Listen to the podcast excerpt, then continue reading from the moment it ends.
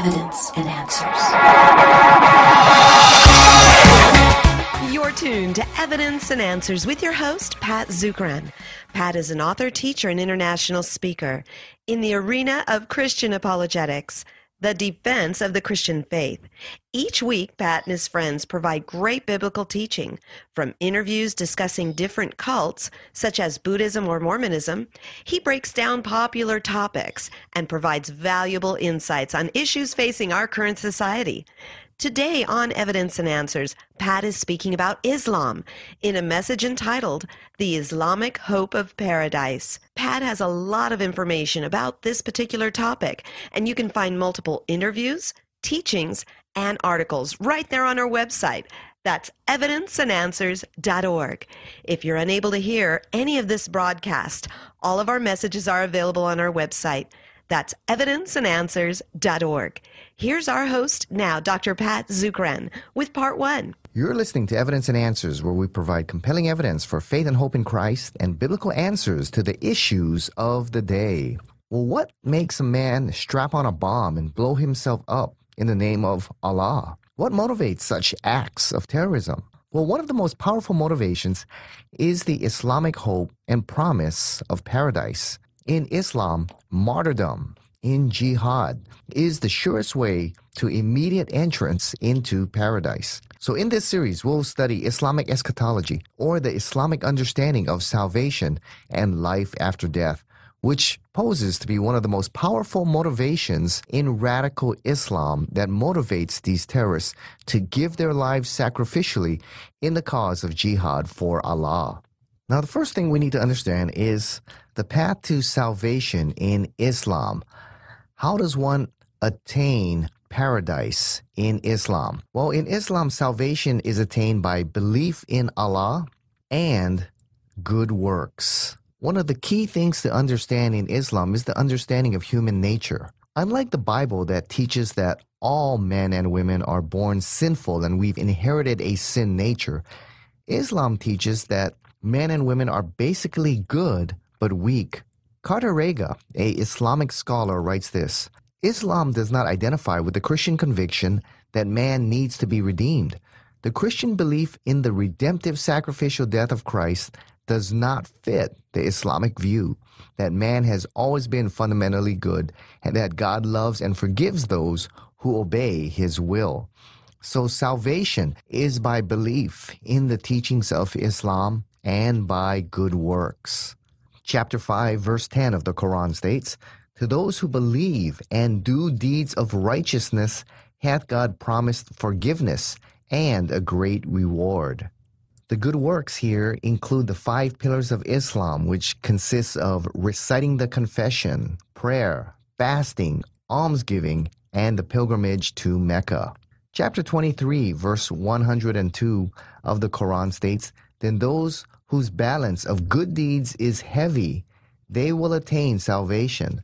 But those whose balance is light will be those who have lost their souls in hell, will they abide. Now, according to Islamic eschatology, on the day of judgment, there will be a scale where your good deeds and bad deeds will be weighed, and those whose balance of good deeds is very heavy, those may have the possibility of attaining Islamic paradise. So salvation in Islam depends on belief and the practice of good works, especially the five pillars of Islam. But it also depends on the mercy of Allah. Allah will forgive who He wants to and who He chooses to have mercy upon. Now, Islam teaches that each individual has two angels, one on the right recording his good deeds, and one on the left recording his bad deeds. They will record all his acts and even one's intentions. Now, on the day of judgment, the two books will be opened and all will be revealed. Chapter 18, verse 49 of the Quran states The book of deeds will be placed before you, and you will see the sinful in great terror, because what is recorded therein. They will say, Ah, woe to us! What a book is this! It leaves out nothing, small or great, but takes account thereof they will find all that they did placed before them. Not one will thy Lord treat with injustice. Chapter 17, verse 13 of the Quran states, it affirms that every man's fate we have fastened on his own neck. On the day of judgment, we shall bring out for him a scroll, which he will see spread open, and it will be said to him, Read thine own record. Sufficient is thy soul this day to make an account against thee. Now, there is an imagery of scales is used of weighing good versus one's bad deeds. Chapter 23 of the Quran, verse 102 states, Then those whose balance of good deeds is heavy, they will attain salvation. But those whose balance is light will be those who have lost their souls in hell where they will abide. Chapter 69, verse 18 of the Quran reads, That day shall ye be brought to judgment. Not an act of yours that ye hide will be hidden. Then he that will be given his record in his right hand will say, Ah, here, read ye my record. I did really understand that my account would one day reach me, and he'll be in a life of bliss. And he that will be given his record in his left hand will say, Ah, would that my record had not been given to me, and that I had never realized how my account stood. The stern command will say, Seize ye him, and bind ye him, and burn ye him in the blazing fire. Now, most Muslims believe that most people, even Muslims, will spend some time in hell. Many prominent Muslim theologians, for example, one of the greatest Muslim theologians, Al Ghazali, living in about 1000 AD, he stated this It is too simple merely to conclude that there will be a black and white division into those who are punished in this intermediate period in the grave and those who are not. Therefore, they argued that with few exceptions, each individual will undergo some kind of torment, slight or heavy, dependent upon the particular configuration of his or her religion or faith while on earth. So believers and unbelievers will spend some time in hell, but the unbelievers will suffer a much harsher punishment. Believers' time in hell is meant to purify their soul for paradise. But for the unbeliever, it is simply a precursor to the greater judgment that they will face at the end of the age. Now, because Islam, just like other religions, is based on good works, then there is no true assurance of salvation in Islam. Ismail Faruqi, one of the great apologists of Islam, writes this Great as it may be in the eyes of Islam for any person to make the decision to enter the faith, the entry constitutes no guarantee of personal justification in the eyes of God. There is nothing the new initiate can do which would assure him or her of salvation. Islam denies that a human can attain religious felicity on the basis of faith alone. Only the works and deeds constitute justification in God's eyes. On the scale of virtue and righteousness, people occupy varying positions. The scale of justice itself is infinite, and there is no point at which Muslims may carry their titles to paradise, as it were, in their pockets. Everyone strives and some strive more than others. Religious justification is thus the Muslim's eternal hope, never their complacent certainty, not for even a fleeting moment. In fact, there are many Muslim scholars who teach that not even Muhammad was absolutely sure of his eternal destiny. In chapter 46, verse 9 of the Quran, Muhammad states, Say, I am no bringer of newfangled doctrine among the apostles nor do I know what will be done with me or with you on that day. I follow but that which is revealed to me by inspiration. I am but a warner, open and clear. So it seems here in chapter 46 of the Quran that perhaps even Muhammad was not completely sure of his eternal destiny, or he did not want to say so clearly. In the Hadith, the traditions of the teachings and sayings of Muhammad, it says this according to the hadith of Bukhari, volume 9, book 87. Allah's apostle came to us, addressing the dead body, and said, May Allah's mercy be on you.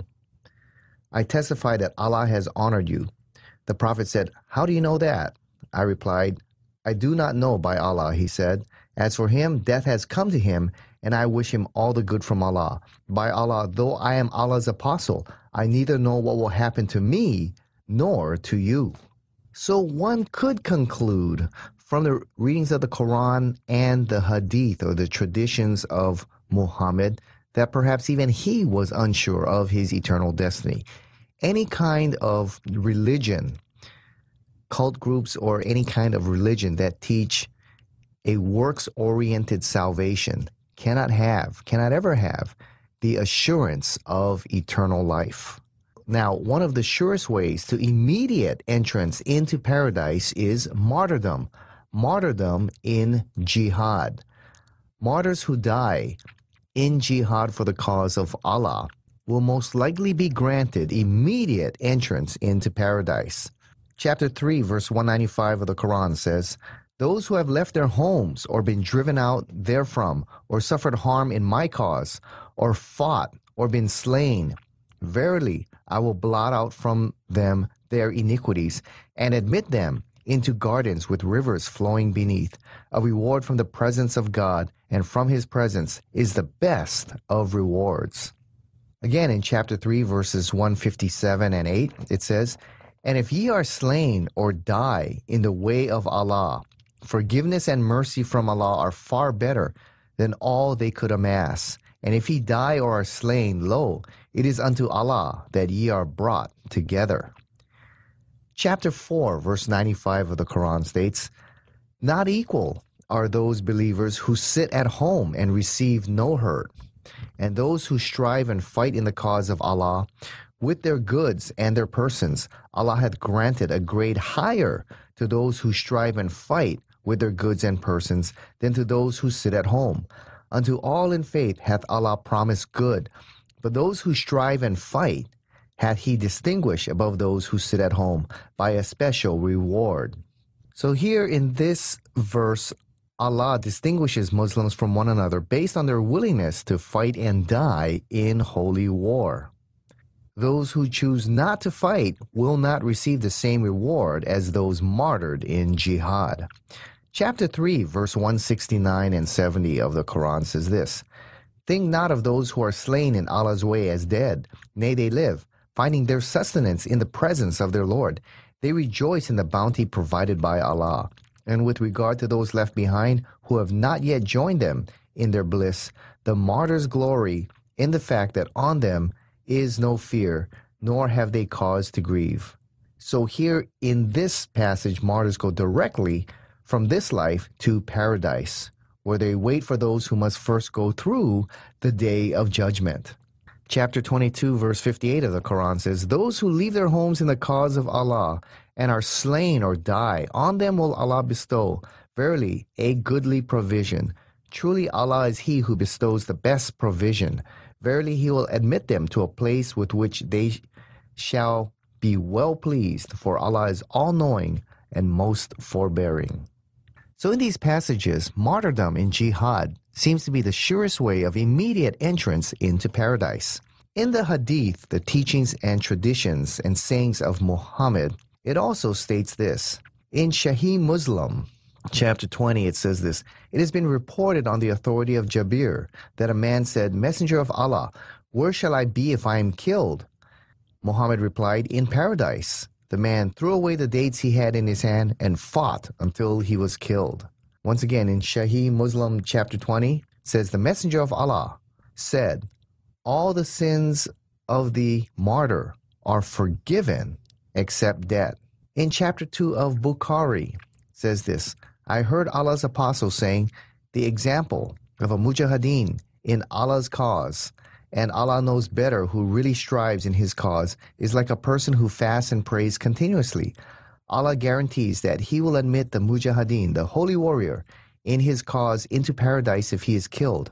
Otherwise, He will return him to his home safely with reward and war booty. In Abu Dawood, chapter 14, it states this I asked the Prophet, Who are in paradise? He replied, Prophets are in paradise, and martyrs are in paradise. So, according to the teachings of the Quran and the Hadith, the two most authoritative sources in Islam, martyrdom in jihad is the surest way to immediate entrance into Islamic paradise. Now, the question arises that the Quran forbids suicide, so what about suicide bombers? Well, chapter 9, verse 111 of the Quran says, Indeed, Allah has purchased from the believers their lives and their properties for that they will have paradise. They fight in the cause of Allah, so they kill and are killed. So many Muslim scholars have justified suicide bombing, saying this is jihad martyrdom. The person is dying in jihad in the cause of Allah. So it is not a sin that will be condemned by Allah. Now, the hope of the Muslim is paradise. And the description of paradise given in the Quran and the Hadith describes a sensual desert oasis. Paradise is described as a lush garden filled with various kinds of fruits, rivers of water, wine, honey, and milk. It is a place where people wear fine silk and relax on couches. They are served by eternal youths and entertained by heavenly virgin maidens. That is the description given to us in the Quran and the Hadith. Here are some passages from the Quran that describe Islamic paradise. Chapter 36, verse 55 of the Quran says, See the inhabitants of paradise today. They are busy in their rejoicing, they and their spouses, reclining upon couches in the shade. Therein they have fruits, and they have all that they call for. Chapter 47, of the Quran says this Here is a parable of the garden which the righteous are promised. In it are rivers of water incorruptible, rivers of milk of which the taste never changes, rivers of wine, a joy to those who drink, and rivers of honey pure and clear. In it there are for them all kinds of fruits and grace from their Lord. Can those in such bliss be compared to such as shall dwell forever in the fire and be given to drink boiling water so that it cuts up their bowels into pieces. Chapter 52, verse 20 of the Quran says, They will recline with ease on thrones of dignity, arranged in ranks, and we shall join them to the companions with the beautiful, big, and lustrous eyes. Now, that's one interpretation by Abdullah Yusuf Ali. A.J. Arberry, a fine Arabic scholar, translates chapter 52, verse 20 this way they will be reclining upon couches ranged in rows, and we shall espouse them to the wide eyed houris. That's another word for virgins.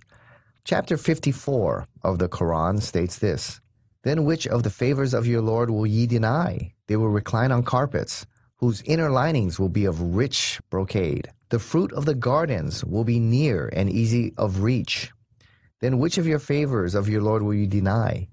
In them will be maidens chaste, restraining their glances, whom no man or jinn before them has touched, then to which of these favors will your Lord deny? So here he talks about living in a beautiful tent, carpeted floors, eating fruits, and with companions, maidens who are chaste or virgins. They're beautiful beings, and he says, whom no man or jinn before them has touched. So they are virgins given to these men in paradise. Chapter 55, verse 69 through 78 of the Quran says, Of which of your Lord's bounties will you deny? Therein maidens, good and comely. Of which your Lord bounties will you deny? Houris, or virgins, cloistered in cool pavilions. O which of your Lord bounties will you deny? Untouched before them by any man or jinn. O which of your Lord's bounties will you deny? reclining upon green cushions and lovely druggets. Of which of your bounties will you deny? Blessed be the name of thy Lord, majestic and splendid. Once again, chapter 56, verse 15 of the Quran says, They shall recline on jeweled couches face to face, and there shall wait on them immortal youths with bowls and ewers, and a cup of purest wine that will neither pain their heads nor take away their reason so you'll never get drunk or have a hangover there in paradise. With fruits of their own choice and flesh of fowls that they relish, and there shall be the dark eyed houris, or the virgins, chaste as hidden pearls, a reward for their deeds. We created the houris and made them virgins, loving companions for those on the right hand. Chapter 78 of the Quran says, Surely for the God fearing awaits a place of security, gardens, and vineyards and maidens with swelling breasts, like of age, and a cup overflowing. So, paradise, according to the Quran, is described as a sensual desert oasis with all the pleasures for men to enjoy. Now, many have heard about the idea that martyrs get 72 virgins. Where did that number come from, or where does that idea come from? Well, that does not come from the Quran. That comes from the later traditions of the Hadith. So there's a debate amongst Muslim theologians on this number. But here's some of the Hadith passages. The Hadith is written about two centuries after the life of Muhammad. It is supposedly a record of his sayings and the traditions that he passed on. But from several hadiths, for example, Ibn Majah or Ibn Adi Kamil writes this None is made to enter paradise by Allah Most High, except Allah's Most High shall marry him to 72 wives, two of them from the wide eyed maidens of paradise, and 70 of them his inheritance from the people of hellfire. Not one of them, but her attraction never lags, nor his arousal ever wanes. Once again, Ibn Majah, in his book of abstinence, writes this The messenger of God said, Everyone that God admits into paradise will be married to 72 wives. Two of them are houris, or virgins, and 70 of his inheritance of the female dwellers of hell. And one of Islam's greatest theologians, Al Ghazali, who lived at about 1000 AD, stated this. He said, The inmates of paradise will be beardless and hairless. Their color will be white and their eyes painted with collyrium. They will be youths of 33 years of age. They will be 60 cubits long and 7 cubits broad. He also said the lowest rank of an inmate of paradise will have 80,000 servants and 72 wives. In short, there will be such bliss in paradise which no eye has seen, nor ear has heard, nor heart has conceived. That comes from Al Ghazali in the book of Constructed Virtues that he wrote. So the idea of the 72 virgins does not come from the Quran. It comes from the later traditions of the Hadith. So there's a debate amongst Muslim theologians whether this is indeed the case. Now you can see that the Islamic view of salvation and paradise stands in stark contrast to the biblical teaching on salvation and heaven. First, the Bible teaches that salvation is by grace through faith not by works. Men and women are justified by belief in Christ alone. Our salvation is not based on what we do, but on the finished work of Jesus Christ. Ephesians 2 8 and 9 says, For by grace you have been saved through faith, and this not of your own doing, it is the gift of God, not a result of works, so that no one may boast. Salvation for the believer in Christ is based on faith, trusting in Jesus Christ, the divine Son of God, who fulfilled all aspects of the law and paid for our sin by his death on the cross. And that gives a believer full assurance that they have eternal life. Secondly, because Christianity, our salvation is based not on what we do, but on the finished work of Christ. Therefore, we can be assured of our salvation. Only in Christianity can there be an assurance of salvation. And that is because salvation is not dependent upon what I do or I accomplish. Salvation is based on the finished work of Jesus Christ, which he has already accomplished. John 5:24 Jesus said, "Truly, truly I say to you, he who hears my words and believes him who sent me has eternal life and does not come into judgment, but has passed from death to life. So the assurance of our salvation is based on our faith in Jesus Christ alone. Romans 1:16 Paul writes, "For I am not ashamed of the gospel, for it is the power of God for salvation to everyone who believes, to the Jew first and also to the Greek. For in it the righteousness of God is revealed from faith to faith. As it is written, the righteous shall live by faith. So we are justified based on receiving the grace of God given to us through his son Jesus Christ. We receive it by faith. And that's how we stand justified before God.